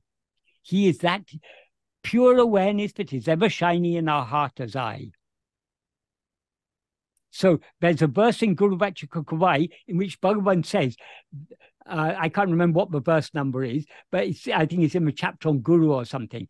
He says, there, there's, uh, there's no a more vile and heinous sinner than those who take Vijnana Guru to be a human form. Though he appears in, though Vijnana Guru appears in human form, it is not that human form. So we shouldn't take Bhagavan to be the person we take it, take he seems to us to be. If if Bhagavan were that person, as that person, yes, of course he's seeing the world, he's experiencing. Um, uh, for that body, there seems to be a prarabdha, but he should live for 54 years in Tiruvannamalai, answer so many questions, cut vegetables, write poetry, and eventually get cancer and, and pass away, there seems to be a body, a prarabdha for that body. But that prarabdha is not Bhagavan's prarabdha because he is not the body, but he seems to be. That's why he says the answer that prarabdha remains for Vijnani is an answer given to the question of others. In fact, Adi Shankara himself in his commentaries on the um, on the Prasthanatraya, on the Upanishads, uh, Brahma Sutra and Bhagavad Gita, I, I haven't read these, of course, but apparently he, even Adi Shankara says, but uh, exactly what Bhagavan is referring to here, but the Prarabdha and Agamya, sorry, but uh, sorry, but Agamya and Sanchita will cease for Vijnani, but Prarabdha alone will remain. But Bhagavan is not criticizing Shankara He's saying, he's explaining why Shankara said that. It's an answer given to a question of others. Because Shankara wrote his commentary on the Prasthanatraya not for spiritual aspirants. He wrote it to establish that Advaita is the correct interpretation of uh, Vedanta, of the Upanishads and the Brahma Sutra and the Bhagavad Gita. Of course, everyone says their own interpretation is correct, but Shankara argued it. But so his his commentaries on those texts were his arguments uh, in favor of Advaita being the correct interpretation. Such arguments are necessary for others, not for those who are truly following the spiritual path. That's why Bhagavan, in his commentary on, sorry, in his introduction to his Tamil translation of Vivekachudamani, he said, though Shankara wrote all those Prasthanatraya, uh, the, the, the Bhashya, commentary on all the Prasthanatraya. The Prasthanatraya means the three source texts of Vedanta, the Upanishads, the, or at least the 10 or 12 principal Upanishads, the uh, Brahma Sutra, and the Bhagavad Gita. These are called the Prasthanatraya, the three source texts. Shankara wrote commentaries on all of these. But Bhagavan said in his in his translate in his introduction to his translation of of, of um, of uh, Vivekachudamani, Bhagavan said, since this these his these commentaries are not necessary or not useful for spiritual aspirants, he summarized essence of his teachings in this Vivekachudamani. So what Shankara said in his Prasthanatraya Bhashya is an answer to the question of others. But the truth is, for Vijnani, there is no prarabdha because there's no body, there's no, there's no one remaining to experience any prarabdha. Prarabdha is, is what is the fruit of action. The fruit of action is a set of experiences. Without an experiencer, how can there be any experience? So for Vijnani, there is no karma. But for us who see Vijnani as a body, yes, Bhagavan seems to be doing actions. He seems to be experiencing the, um, the fruit of, of actions. But that's only in our ajnana drishti, our um, our ignorant view, but that seems to be the case. Bhagavan is neither a doer nor experiencer. He is pure. Bhagavan is Satchit itself. He is the infinite ocean of Satchit. He is he never does anything. He is immutable. But by his merely being as he is, everything happens as it's meant to happen. And not only is he pure being and pure awareness, he's also infinite happiness and infinite love. So, be- because he, in his view, none of us are other than him, himself. He doesn't see us as the people we take ourselves to be. He sees us as we actually are. So he has infinite love for us as himself. And his love for us is what we experience as the working of His grace in our life. Sounds so like a pretty good note to end on. He seems to be the great doer, but he doesn't do anything. Bhagavan often used to say that uh, doing without doing, knowing without seeing without seeing, knowing without knowing. Yeah. Because Wonderful. we can't, we cannot grasp with our finite mind, we cannot grasp the state of Vijnani because the state of Vijnani is infinite, infinite being, infinite awareness, infinite love. How can our finite mind grasp that? If we want to know the state of Vijnani, we can know that only by being that. Mm-hmm. Thank you, Michael. This has just been wonderful. And and David, shame on you. he didn't answer your question before as thoroughly as this. I'm kidding, of course.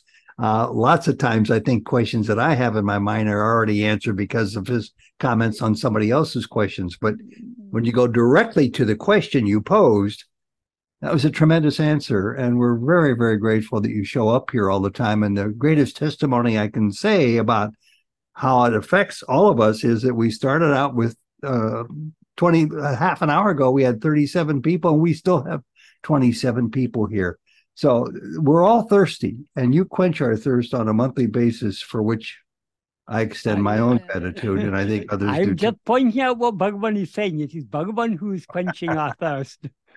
Yeah, I'm not going to credit you with any more answers because I know they all come from Bhagavan. Thank you very much. Whatever, any clarity in my answers comes from Bhagavan.